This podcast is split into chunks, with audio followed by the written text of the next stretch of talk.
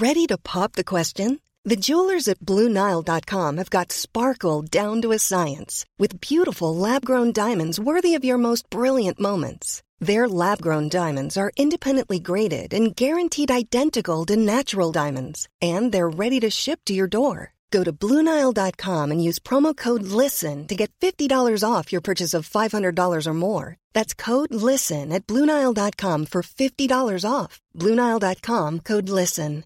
Hey Dave. Yeah, Randy. Since we founded Bombus, we've always said our socks, underwear, and t shirts are super soft. Any new ideas? Maybe sublimely soft. Or disgustingly cozy. Wait, what? I got it. Bombus. Absurdly comfortable essentials for yourself And for those facing homelessness. because one purchased equals one donated. Wow, did we just write an ad? Yes. Bombas. Big comfort for everyone. Go to bombas.com slash ACAST and use code ACAST for 20% off your first purchase.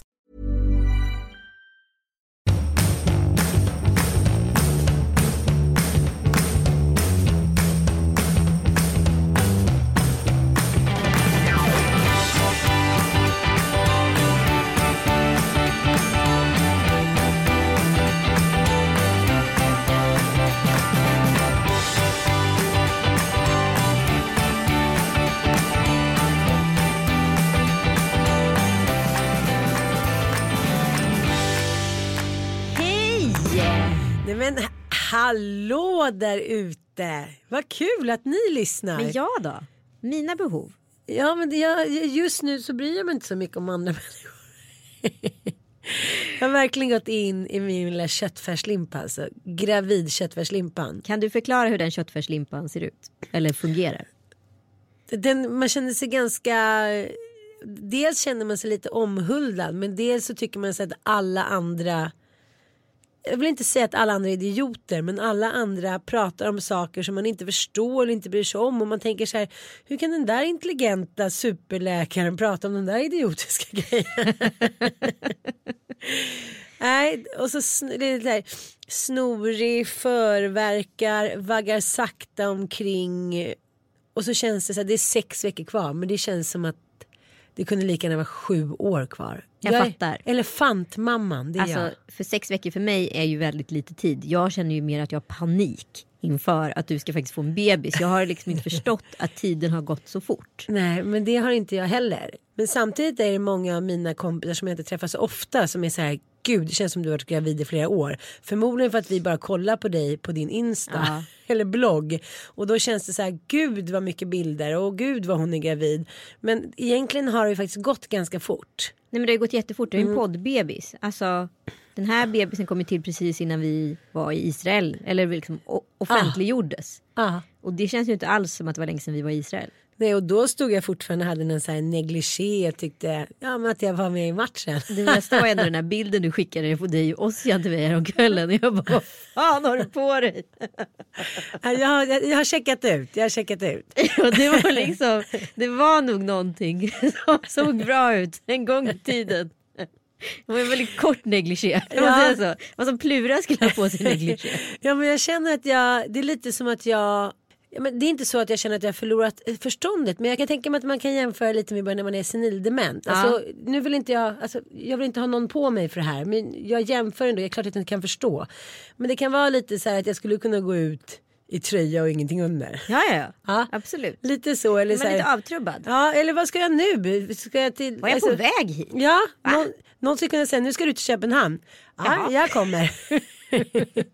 så om du vill lura mig. Ja, gud ja. Det vill jag ju alltid. Men vi pratade om det där igår. Eh, vi var ju på överraskningsfest i förrgår och eh, min kära man han, han klarar ju faktiskt inte av. Kan vi, kan, det, här är inget, det här är väl ingen skitsnack? Det vet jag inte. Nej men han klarar ju inte av bakfylla. Nej. Alltså det går inte. Nej. Han klarar inte av det. Tvingade ändå upp honom på barngympan. 9.45. Åh, elakt. Ja fast vi hade bestämt det. Jo, men saken är den, som sagt, jag säger så här att vi är ute jättemycket, både jag och Kalle. Ja, men då handlar det om att man går ut hem, antingen jävligt tidigt eller inte dricker speciellt mycket. Det är Mm. två alternativ. An- Annars funkar det inte. Och speciellt om man har småungar, de ska ju inte straffas av att man liksom är bakis. Och det gör de ju ibland. Ja men, det är klart att de gör. Och jag kan känna så här. Nu har han varit borta på alla sina mässor. Och jag är helt slut om jag ska vara helt ärlig. Jag hade ett litet psykbryt i fredags och bara typ satt och grät i duschen. Och då bestämde vi så här. Nu får du gå upp på barngympan. Och det var jätteviktigt för honom. Ja. Och så kommer han hem vid fyra ungefär. Ja, inte helt superfräsch liksom såklart. För Nej. han höll på sen halv fem med den här överraskningsfesten. Och då sa jag bara så här, nu har vi bestämt det, här, nu får du gå upp och ta den här gympan. Ja. Nu måste jag liksom få en morgon. Men det gick ju inte, alltså, han stank ju så mycket så att jag, jag kunde inte. Ja, kan du följa med och visa mig vägen? Ja, så då gick, jag, då gick vi båda två. Ja. Men sen började vi prata om det här lite senare på eftermiddagen. Eh, om att vi båda inte har förstått att det kommer komma en bebis om sex veckor. Nej men exakt, det är ju båda som ni strutsar på varsitt sätt. Ja men helt bananas. Ja. Vi pratar liksom om andra som är gravida och han är så här, men gud vad jobbigt för den, ja, men då kanske inte den vill följa med på festen och så här. Men han säger så här, skynda dig nu, spring upp för trappan, om fem minuter kommer de. Jag bara, jag kan inte springa. Just det, han, vi har båda strutsat med det här barnet på något eller annat sätt. Ja, men nu är det ju dags att liksom, nu, nu är det ju färdigfirat. För han firar ju som Ja. att det är det sista han kommer, gången han kommer gå och fira i sitt liv. Han Ja. förstår inte att det här kommer ske om bara ett halvår igen eller Nej. tre månader igen. Alltså, han har ju firat ut sig. Så är det ju. Jag frågade honom igår, jag sa ska det här fortsätta då efter bebisen har fötts? Så att du här, ska leka som att det är sista natten med gänget. Men eh, nej, jag tror att han är liksom livrädd för det här. Han tror att det här kommer att bli liksom the end of his här, free life. Jag sa, det kommer inte vara någon skillnad direkt på vårt liv. Vi har redan liksom för många barn. Ja, det är ingen Ja. som kommer lida mer än de redan gör. Nej, det är inte så här att lille Frasse, Noah, Tage, Bosse kommer ligga där och liksom förändra vårt liv. Särskilt inte det första året. Nej, men sen kanske det behövs liksom lite mer grundlig planering från er sida. För ni är båda väldigt spontana. Absolut, Ja. men nu är inte jag spontan längre. Nu har jag slutat vara spontan. Jaha, för du kom på det för tre minuter sedan. Det är Nej, som Kalle, vet du vad han gör? Han säger, ni ska sluta röka. Jag bara, säg det när du har varit rökfri i nio månader istället. Du är exakt likadan. Ja. Alltså du bestämmer innan och så kan du inte säga infria det. Det betyder inte någonting. Men herregud, det är inte så att jag springer omkring så här, un, min spontana liv just nu. Det är bara, jag försöker bara ta mig från ruta ett. Nej men ändå Vad- sitter du här och planerar tre projekt innan vi kommer Det igång sant, med det är podden. sant, det är sant. Ja. Ja, men det- Skala ner är ju ditt ständiga problem. Ja. Du kan inte.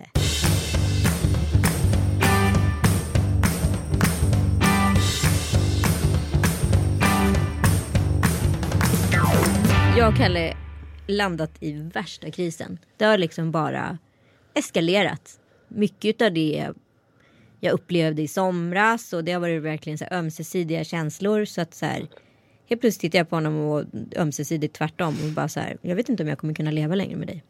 Och det var väldigt läskigt att känna så. Och i grunden så vet jag ju att så här, vi vill ju leva med varandra. Men vi har liksom låst oss.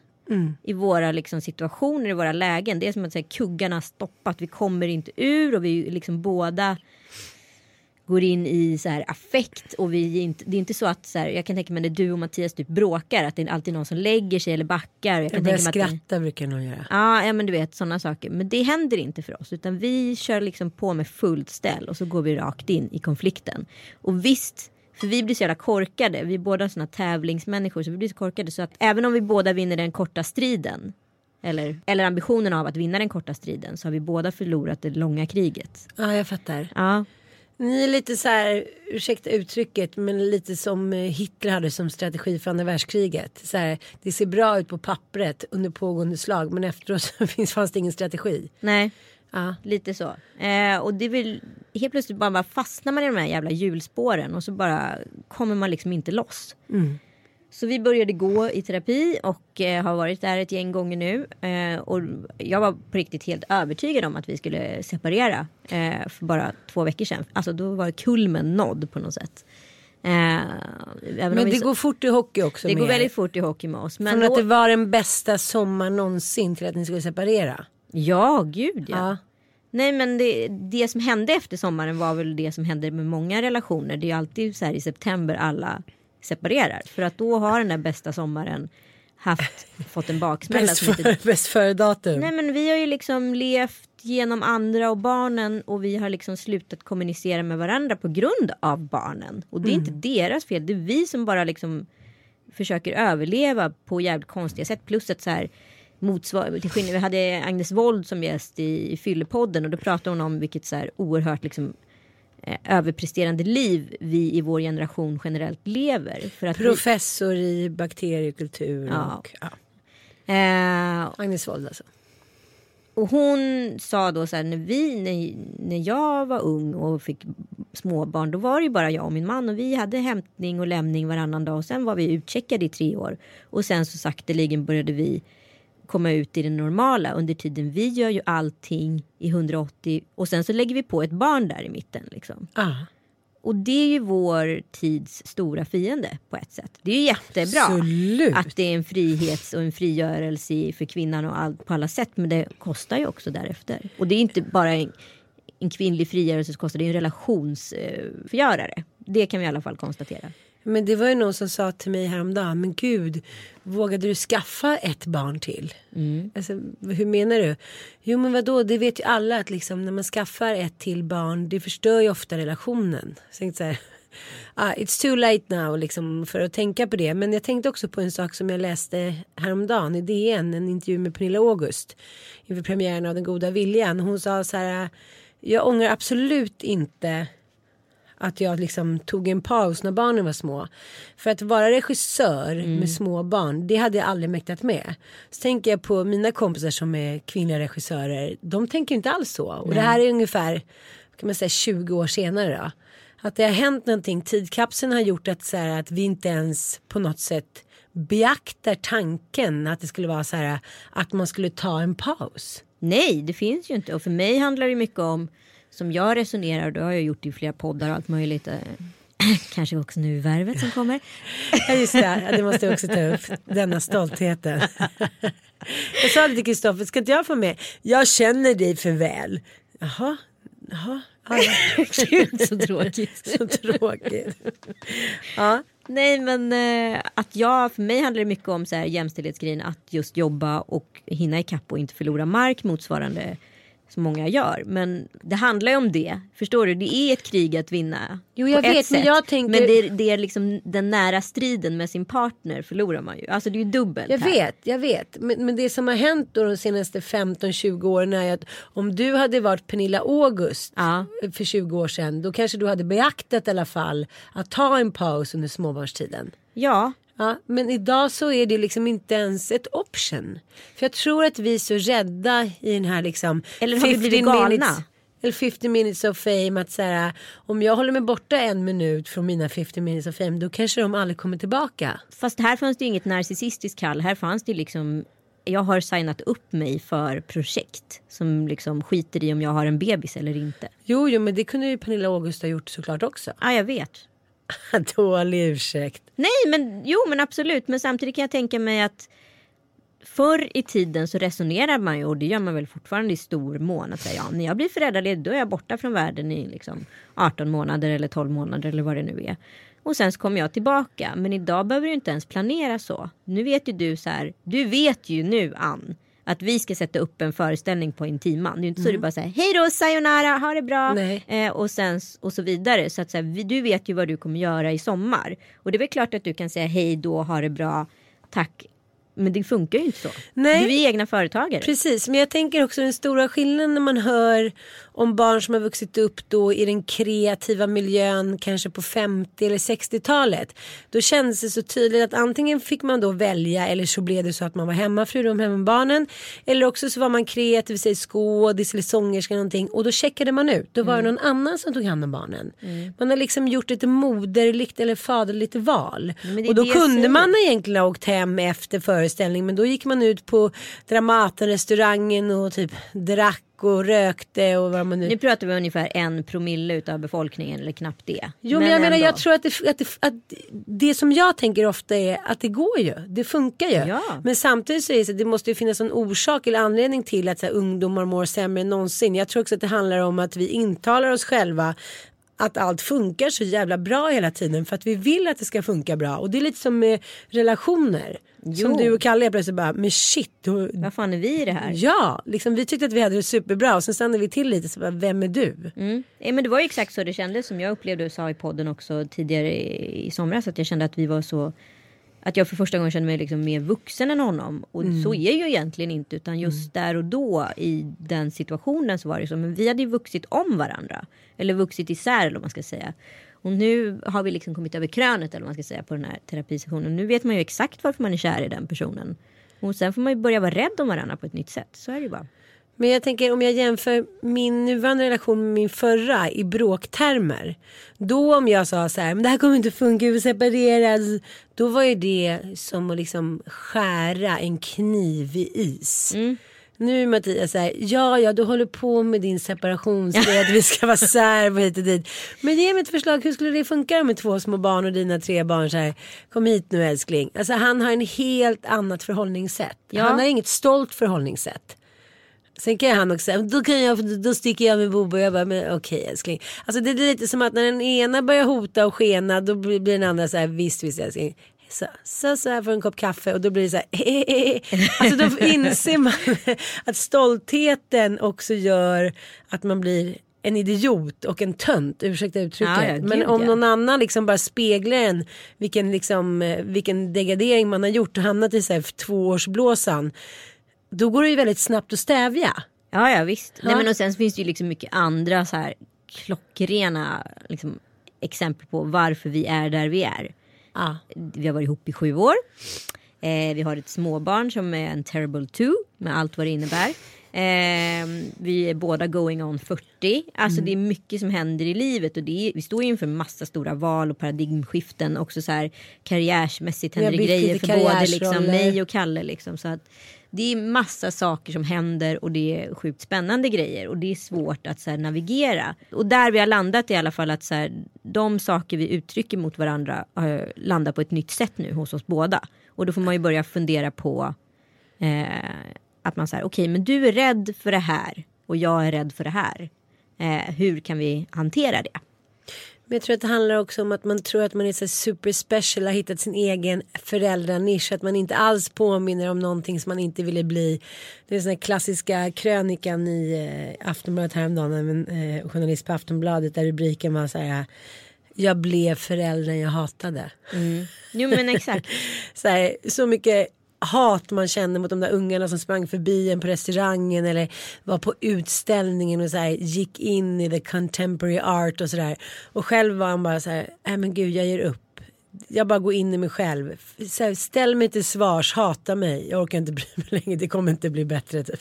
Nej men och, och, och grejen är ju att som jag upplever det så är man, när man är i någonting så är man ju så jävla svårt att se det från ett fågelperspektiv. Och det som har hänt nu det är att man för första gången kan se vad man säger i ett fågelperspektiv. Och det är ju så viktigt. Och det, det här måste vi ju ändå prata lite manligt kvinnligt. För här tror jag vi kvinnor är bättre att här, kunna analysera situationen när man är i situationen. Men där tror jag liksom inte männen är med. Och skulle jag nu säga det här till Kalle, så här, men jag tror att det är så här i brinnande situation när vi båda egentligen inte alls är i fågelperspektivssituationen. Eh, Då skulle han bara ta det som en ytterligare en krigsförklaring. Men det kan ju en terapeut göra åt en. Eh, och hjälpa en med. Och då helt plötsligt tycker han också så här, men gud vi är inte kloka i huvudet. Jag bara, nej exakt älskling. Men jag tänker också de som man använder, de giftpilarna man använder som jag nästan alltid använt i mina relationer. Det är att gå på nära och kära. Ja. Du blev precis som ex. Ja. där ser du själv det beror på att ex inte liksom älskade dig eller bla men den bla är ju bla. jag också, sån är jag med. Ja, men den är så enkel att ta till, den är så feg och den är så dålig men den stämmer ju så jävla ofta. Men sen tror jag också det finns en annan grej som män är mycket mer rädda för än kvinnor. De är väldigt rädda för att vara onormala. De är jätterädda för en onormalitet och vad den onormaliteten nu må vara. Det är utifrån deras egen världsbild som inte alls någon så här säkerställning på att den är normal. Och som kanske ingen annan har tänkt. Nej men bara så här, men det, där, det där är inte så farligt va? Eller det där är ganska vanligt. Eller så här, alltså, det, det är inget konstigt. Alltså de hela tiden lägger till en tillskrift att så här, på något sätt så här, övertyga sig själva eller sin omvärld om att det de gör är normalt. Ja, men det är också ett sätt som jag märkt på Mattias. Att han, sånt som han tycker är jätteonormalt om vi skulle göra det eller när vi gör det.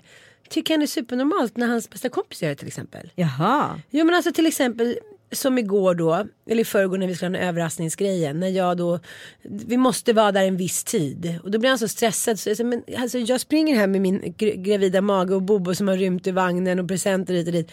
Varför springer du inte bara ner och möter mig? Kommer, ja men då kanske någon kommer och liksom Förstår du vad jag Ja, ja, menar? visst. men, men om det hade varit hans kompis då hade han sprungit ner till, Han är rädd för att vi ska vara de som gör liksom att situationen spräcks. Aha. Förstår du vad jag menar? Jag fattar. Ja. Men en annan kanske kommer liksom två timmar för sent och säger så här, ja men min fru mådde lite dåligt eller hit och dit. Eller en grej som jag tänkte så tydligt på, hans bästa kompis eh, flickvän eh, var sjuk så hon kom inte. Nej.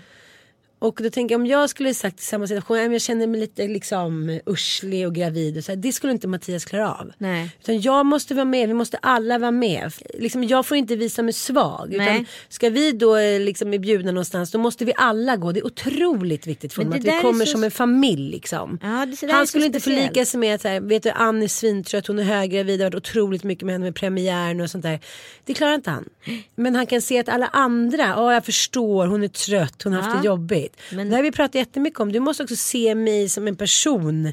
Liksom inte i familjen utan liksom en egen individ. Det där märkte jag i terapin att jag och Kalle har väldigt olika upplevelser av. Att han är mycket mer så här ceremoniell eller vad jag ska kalla det för. När det ska vara middag då ska alla vara där och det ska vara trevligt. Och trevligt är någonting som är visuellt för honom och någonting som är allt Tända från ljus, en drink Pillis. Exakt.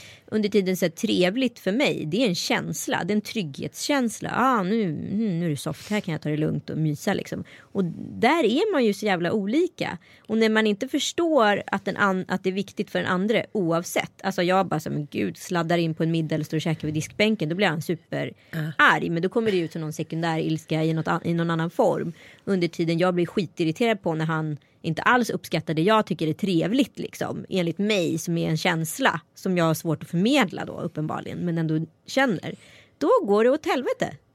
Men jag kan känna igen mig i det här som Kalle, det här ceremoniella och att man på något sätt skapar en känsla som inte behöver vara sann. Men om jag kommer in i vardagsrummet till exempel när jag har lagt Bobo och Mattias sitter och kollar på en film och han inte har tänt lampor eller tänt Ja, ljus. det blir Kalle galen på mig med också. Eller liksom bullat upp lite med kuddar. Jag tycker att det är ett förakt mot oss, liksom oss som par. Att han inte ens har försökt göra mysigt under den här tiden. Eller om vi ska käka middag och han inte har tänt ljusen.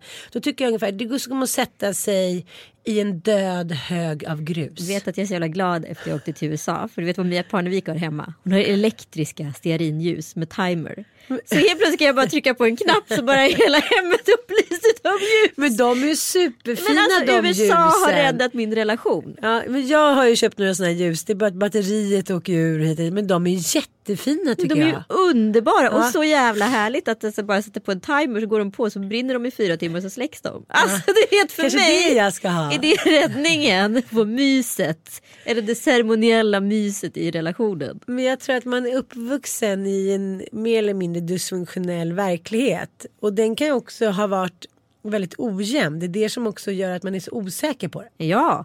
För om Men- det bara är liksom tjafs och bråk och misär och dysfunktionalitet. Ja men då hjälper ju ingenting. Men jag är också uppväxt med det att man ska klä upp sig. Mamma och pappa ska ta en drink. Det ska liksom vara ordning och re- reda. det kommer ju inte jag ifrån. Jag kommer ju inte från den relationen eller barndomen alls. Nej men hur var din barndom då? Nej men den var ju ganska så här väldigt Svensson. Alltså det fanns inget sånt. Det där är liksom något stockholmskt och det är väldigt svårt att förklara. Ah. Det där är, och där är ju vi nu. Vi skapar ju den till våra egna barn. Att det här är något trevligt. Penny älskar när vi har gäster. Fan, vi sa främmande. Bara relationen till de två orden. Gäster är något inbjuden. Främmande, något hotfullt, obehagligt som kommer Nu måste hem. vi så skärpa till oss. Ja, och, ja. Så här, främmande, det var, skulle alla vara på tå liksom. Det var ju inte speciellt trevligt för mig när jag var liten. För det var ju något så här kopplat med något jobbigt. Att vi skulle spela en liten charad. Under tiden i Stockholm är det liksom det trevligaste tänkbara. För då behöver vi inte prata om vår egen relation. Då kan vi prata om alla andras Mm, relationer. Men jag tror att mina killar tycker nog att det är mysigast när det är liksom ett par stycken. Ja. Typ så du och Penny och Tom Allan kommer så att ungarna kan vara lite, det blir inte för liksom uppenbart att det ska vara en tillställning utan man får vara med, man får gå in och ut lite i Men sällskapet. Jag älskar ju Trillin. Alltså det spontana är ju alltid det bästa. Så här, Hej, är du i närheten? Kom upp. Vi tar eh, en kopp igår. te eller, eh, eller liksom vad det nu är. Liksom. Att, att det inte behövs att det inte är en ceremoniell Mm. fest. Då mår jag som bäst. Under tiden Kalle tycker att det är jättehärligt när det är någon, en ceremoni. Att vi har liksom eh, fixat ordning och förberett och det har jobbats länge i köket. Mm. Så kan jag ju älska när en kompis ringer och säger Fan jag är utanför, kan jag gå och kila upp eller? Det är det bästa jag vet. Ja. Ja, jag håller med dig. Jag håller med dig.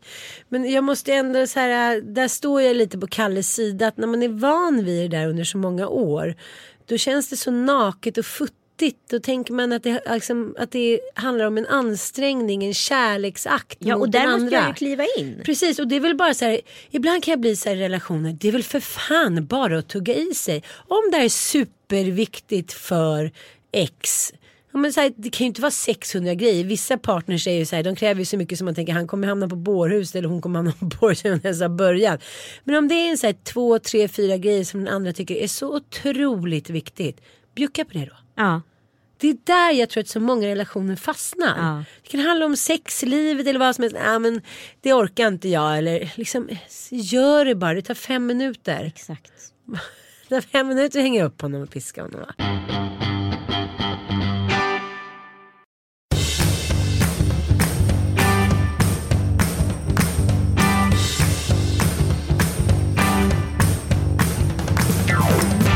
Men sen handlar det mycket mer om andra saker också. Vi är ju också inställda på väldigt olika sätt. Exempelvis hände en grej för, för förra veckan eller vad det var som var oerhört traumatisk för Kalle. Som inte alls var lika traumatisk för mig. Eh, Kalle liksom lagade mat på Periscope. Eh, en, här livesändning eller vad man ska säga. Där då n-ordet yttrades i ett flertal olika former. Eh, och eh, vi reagerade väldigt olika på det här. Han blev helt knäckt och bröt ihop. Han har till att börja med aldrig tänkt tanken att hans barn är utav en annan färg. Men jag såg ju det här klippet. Ja. Jag kollade på det med Ossian. Och eh, den skräcken som lyser upp hans ögon när han inser att någon har skrivit neger om Ja. hans dotter. Alltså det är både rörande och så, här, så otroligt jobbigt att bevittna. Ja, blir- Hon är ju lyckligt ovetande och här är vi väldigt olika. För mig som alltid varit neger eh, per definition. Ja, Förlåt, ja. nu säger jag det ordet som jag inte får säga tydligen enligt våra poddlyssnare. Men nu sa jag det. Eh, och alltid vuxit upp med det i en eller annan form. Allt från grannen på gatan som undrar vad mamma och pappa, varför mamma och pappas lilla negerunge står och sjunger Du gamla du fria till liksom att jag var en bra neger i Strömstad jämfört med de dåliga negrerna som var invandrare. Eh, på riktiga invandrare. Eh, till att så här, rasisterna från Tanums hede kom och inte hade någon koll på vem som var en bra eller dålig neger och man fick lika mycket däng som de dåliga negrerna. Liksom. Alltså, det här har liksom pågått i hela mitt liv. Och varenda jävla anställningsintervju jag var på när jag var 20 någonting så frågades det om jag åt eh, griskött hos matvaruhandlaren till allt möjligt. Vad som helst. Det här har pågått hela Gud, det mitt här liv. har jag ingen aning om. Nej men herregud. Det här är varenda mörkhyad människa med om. Sen tror jag liksom det finns grader i helvetet. Jag känner mig så naiv. Ja du känner dig så naiv. Ja men det känner också de flesta svenskar inklusive Kalle Schulman. För han har själv varit en snubbe som sprang runt och skrek neger i skolkorridorerna eller eh, eh, hat, eh, bevara Sverige svenskt och andra dumma grejer som folk gjorde på 90-talet. Och det är så jävla viktigt att han får en sån käftsmäll så att han blir en negerpappa helt enkelt. Ja men på riktigt. Ah, wow, word. Nej, för att det är fan med för jävligt. Men grejen är så här, ja, det här är min relation till det. Så här, ha, men då så, då börjar vi härda henne nu då. Börjar vi härda henne nu. Hon vet ju inte om den här diskussionen. Men det är lika bra att hon får börja få en relation till det här ordet.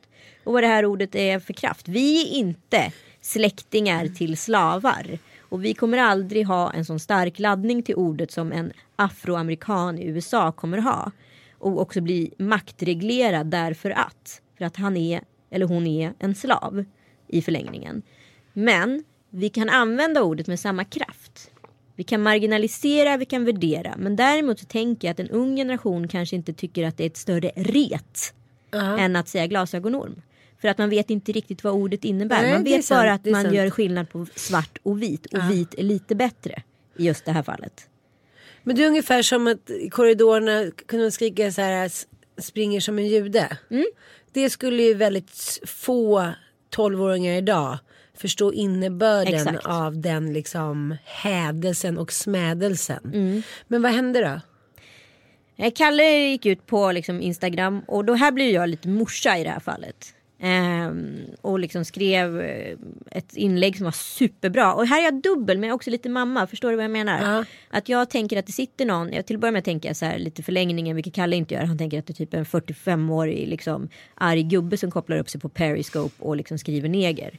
Det tänker jag direkt att det här är en 12-åring. Ja. Eh, Det är en snoris. För de, jag kan inte ens, jag har svårt för att liksom logga in och liksom lära mig upp. Och jag är ändå så jävligt duktig på sociala medier.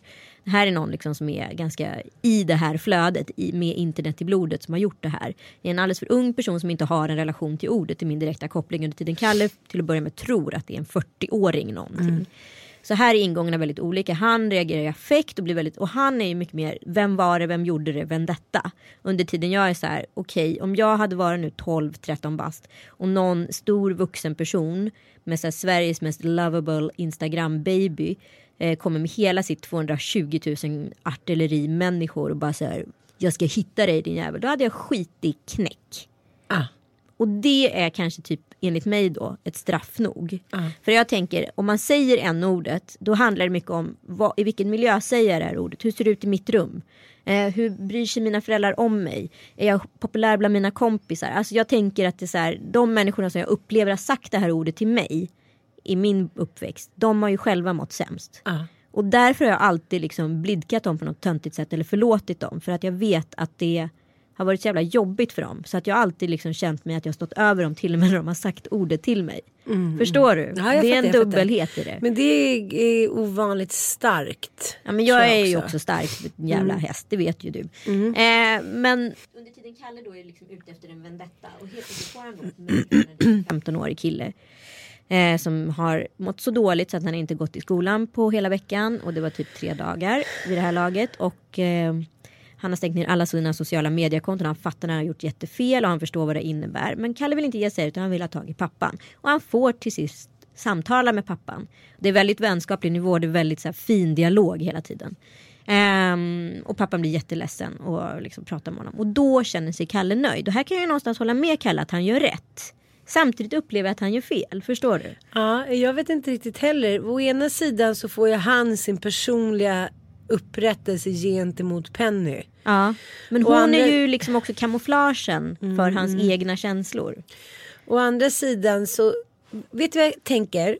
Om han inte hade pratat med pappan, då hade den här unga pojken stått med skammen själv och den kanske aldrig hade släppt honom. Nu när pappan får reda på det, då kan de prata tillsammans om det nu är en vettig far. Då får han på något sätt både Kalles och familjens förlåtelse och då kan han gå vidare. För det tycker jag man märker med tonåringar att de vill på något sätt mörka massa saker de gör för att de förstår att de har gjort fel men de kan ändå inte låta bli. Nej. Vilket är en del av liksom tonårens dilemma. Och om det då lägger sig ännu en hög i den här liksom skamkammaren eh, där inne i hjärtat. Då leder det till skam och skuld, förnekelse, förträngning. Vilket är liksom det värsta man kan göra som leder till psykisk ohälsa, dåliga relationer, dåligt faderskap, moderskap etc. Men nu har gå- gått hela vägen. Han har fått skämmas. Jag kan bara jämföra med när jag rymde när jag var barnflicka och rymde från min familj för att jag skämdes så mycket för att jag tyckte de hade varit snälla. Så att jag istället för att säga som det var att det här var inte min grej men tack som fan jag stannar kvar tills ni har hittat någon. Så rymde jag då med min kille och sen så, ja det var väl härligt att resa runt i USA men det var ju bara nätter av ångest och svett och mardrömmar och liksom pappa som ringde och sa att de undrar vad du har tagit vägen, de är så ledsna, bla bla bla. Det ledde ju bara till att mina nästkommande månader blev ett helvete fast det kunde ha blivit fint. Ja, ja, för att jag hade, om jag hade lärt mig att ta ansvar. Så det kanske är helt enkelt jättebra att man Jo men för att nu kan han gå vidare. Annars skulle han kanske tänkt i två år. Tänk om någon får reda på det här. Tänk om mina föräldrar får reda på det. Men som jag kan uppleva vendettor också när man liksom har då fått sin punkt sagd. Att man själv har tömt sig, förstår du? Ja. Eh, och fått sin reträtt. Då kan ju den landa, om, om låt säga att det här är en bra pappa och en vettig pappa som kommer snacka och det blir en jättebra fin dialog och man tänker att allting blir så här Det Stockholmshärligt. vet man ju aldrig. Det vet vi inte. kan också För bli... det, den här pojken bor i en annan del av landet. Eh, men det som också kan hända kan ju vara att det här kan ju liksom bli en stor skam och skuld och snart så vänder det här till något fruktansvärt hat och så har man liksom skapat en SD-are till. Liksom. Ja men efter att ha jobbat med, med de här djävulsdansen och människor som inte har vågat prata om familjesituationen under 20-30 år. Då är ändå mitt råd att så här, prata om det. För att hur det än är så kan man se en början och ett slut på en historia. Hur jobbig eller skamfull eller liksom prekär den än är. Men om det hela tiden inte finns i verkligheten bara hos en själv. Mm. Du vet ju själv ibland när jag stoppar huvudet i sanden så är det så här, men varför sa du på dig." ingenting? Men hur mycket sämre mår jag när jag ska, ska, ska bära hundhuvudet själv? Det är vedervärdigt. Bara att få prata med någon gör ju att så luften blir i alla fall lite blåare igen. Liksom. Ja. Ja, vi har ringt. Ja, du, okej, okej, jag, jag, jag kapitulerar. Ja, Kalle, Kalle ja, gjorde ja. helt rätt. Ja, bra Kalle. Bra Kalle. Tack Kalle. Vi måste ju prata om tv och otrohet. Ah. Det är ändå ett rafflande ämne. Mm, ja, jag vet. Jag tycker vi kan prata lite om otrohet överlag. För jag kollade nu i Aftonbladet och de har någon serie som då är belagd med plus som jag vägrar betala den där en krona i månaden. Jag vill inte gå bankrutt. Nej men då är det så här, hon var otrogen i 14 år och blev gravid med en annans barn och bla bla bla bla. Men jag tänker om vi tar just tv och kändisbranschen så är ju folk otrogna där som i vilka andra branscher som helst. Tycker ändå att den stora skillnaden är att det är okej i vissa branscher. Ja, men, Tv-branschen. Ja, tv-branschen är ju också någon typ av... Jag skulle nog säga att det är den enda branschen jag känner att så här, verklighet och dikt flyter ihop. Speciellt för folk som jobbar där i. Om vi jobbar med program som handlar om exempelvis svåra relationer eller otrohet. Då, det finns inga gånger jag har blivit färgad så mycket av mitt jobb som när jag jobbat med tv. Att man är så i det. För att det är ett sånt emotionellt jobb.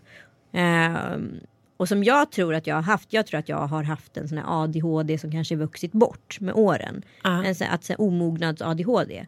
Eh, och jag tyckte att jag var ganska rörig liksom, fram till jag var 25 om jag ska vara riktigt ärlig. Eh, och då är det jävligt svårt. Det tror jag många som jobbar med tv kanske har någon typ av sån liten diagnos.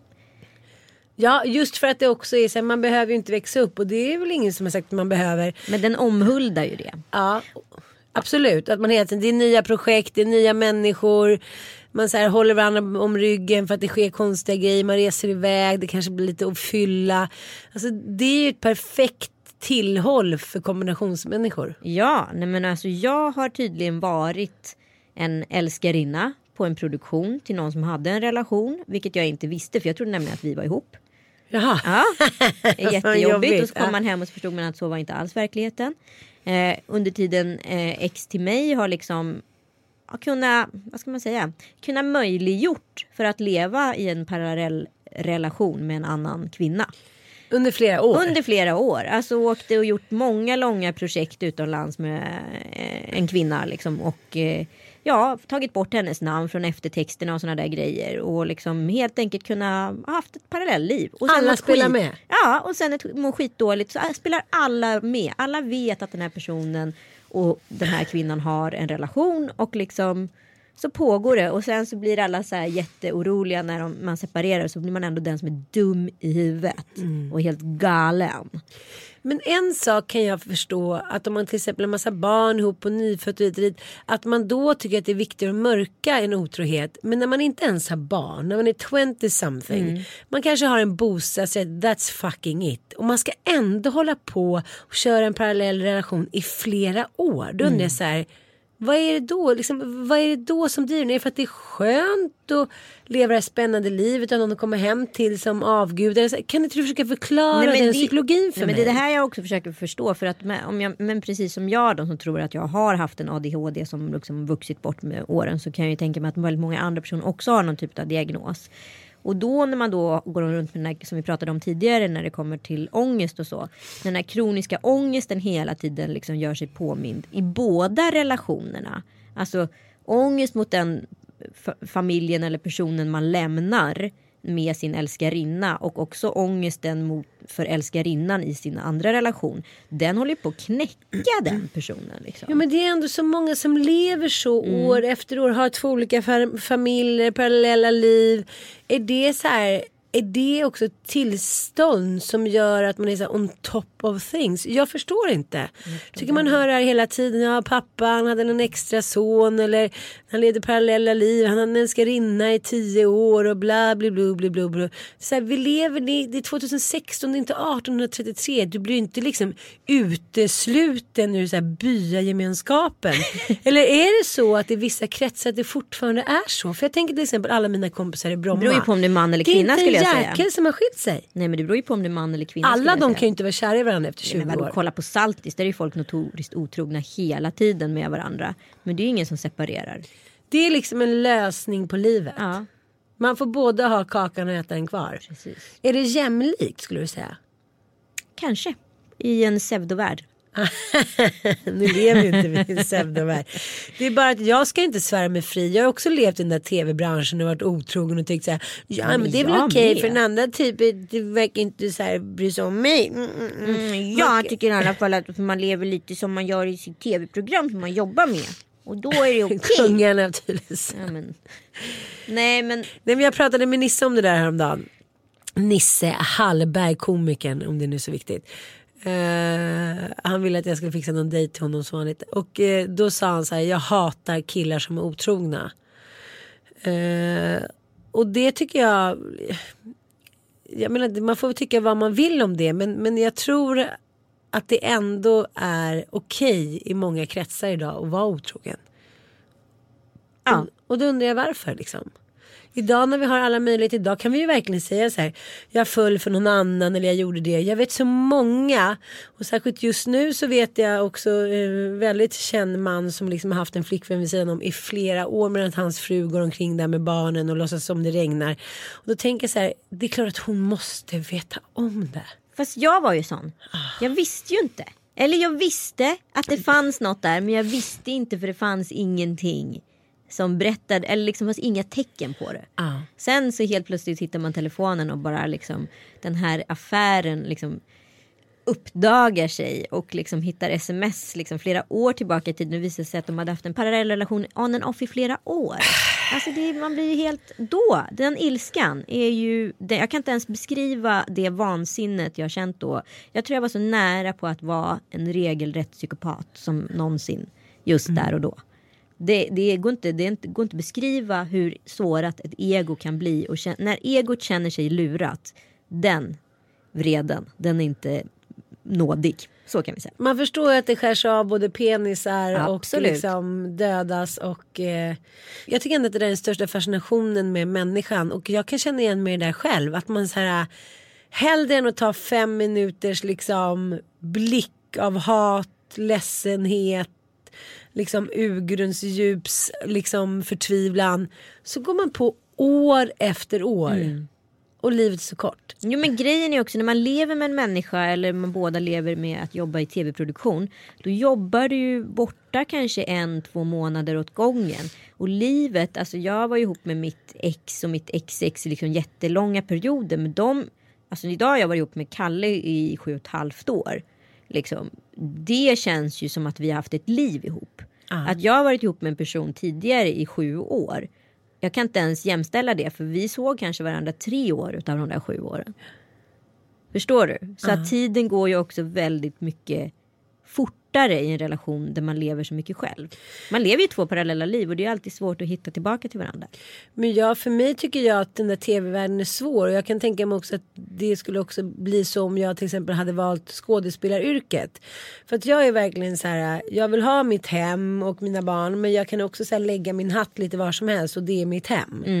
Så att när jag kommer in i liksom produktioner, det kan vara allt från så här, två och en halv dag med Fångarna på fortet till fem dagar med det där. Då är det mitt liv. Då är det så här, då finns ingenting annat. Jag bara voo, slukas upp av den här andra världen så himla snabbt och tänker så här, men gud nu är jag singel här nere i Frankrike och ja, där var han. Och, alltså, det går så otroligt fort för mig. Det tror jag gäller många så här. Man går in och ut i projekt hela tiden. Det är inte på riktigt. Och varför Nej. skulle då verkligheten bli på riktigt? Exakt och det märker man ju bara man går på Kristallen och kommer man in på efterfesten där. Alltså den kåtman i blicken man får utav män. Den, det har inte jag liksom upplevt i någon annan bransch eller branschorganisation på liksom år. Att det liksom stinker otrohet. Det är så här, jag skiter i, jag är också ihop, det är lugnt, du och jag kör, ingen behöver veta. Alltså hela Men vad är tiden. det som är, jag tänker på det så här efterhand. Nu har inte jag varit otrogen på väldigt länge och inte mot Mattias. Men vad är det som är så jäkla lockande med det där stoppa in den i någon annan eller få den instoppad av någon annan under några hetska minuter. Den, Alltså, den grejen förstår inte jag. Jag var däremot... Det måste ju vara alkoholen, förlåt. Ja men det är klart det är hur alkoholen. mycket, hur många skulle vara otrogna om inte Nej alkohol men fanns? gud, alltså, vi kan ju ta bort liksom 80% utav all 90 otrohet. tror jag nästan. Ja, men jag hade i alla fall en affär under tiden eh, jag var ihop med mitt ex. Men det berättade jag för honom. Och vi valde att gå vidare.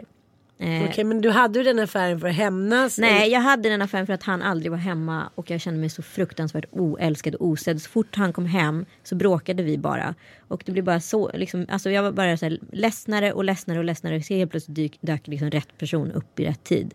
Och så här, tog mig i min trasighet. För jag var verkligen så jävla trasig då.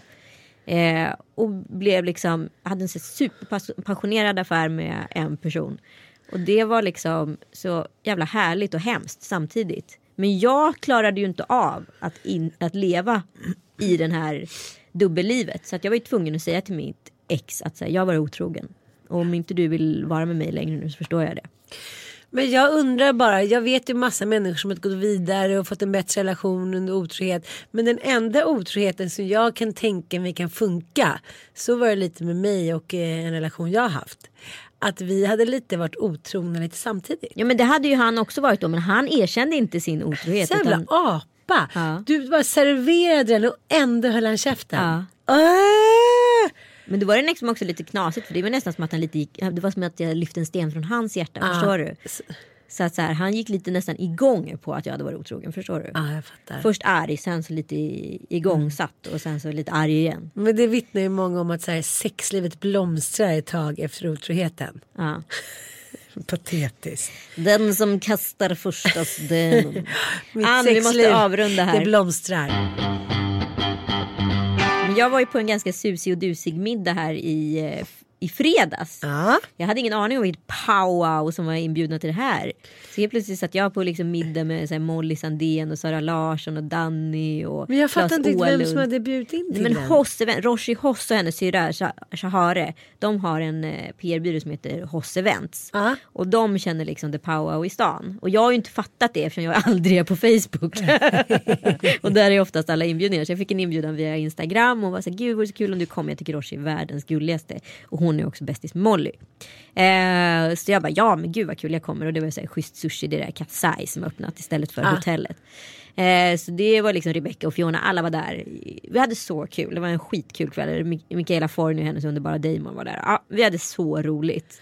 Du Eh, var med the it-list. Jag var med The It The youngsters. Kalle var så här, jag ska åka på turné med Rebecca och Fiona.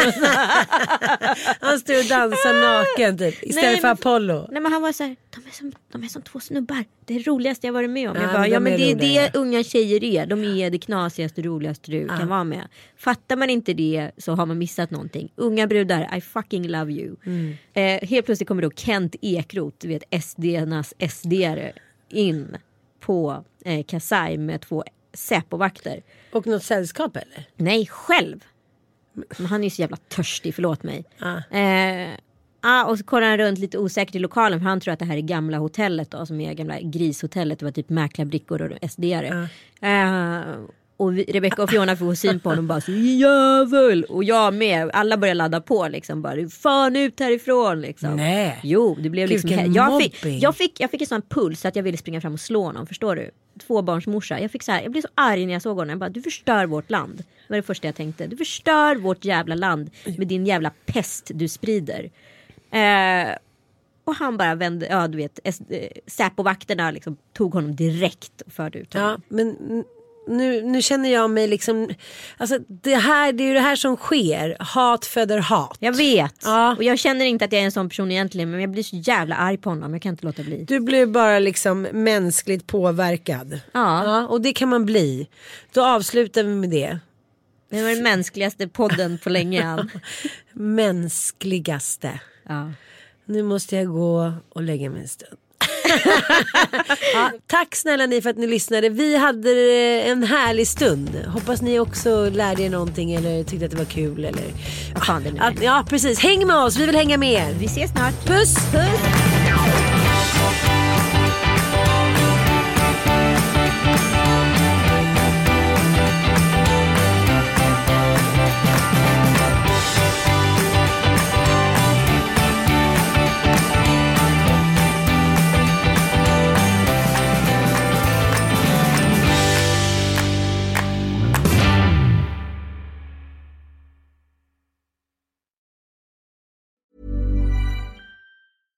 Hey, it's Paige DeSorbo from Giggly Squad. High quality fashion without the price tag. Say hello to Quince.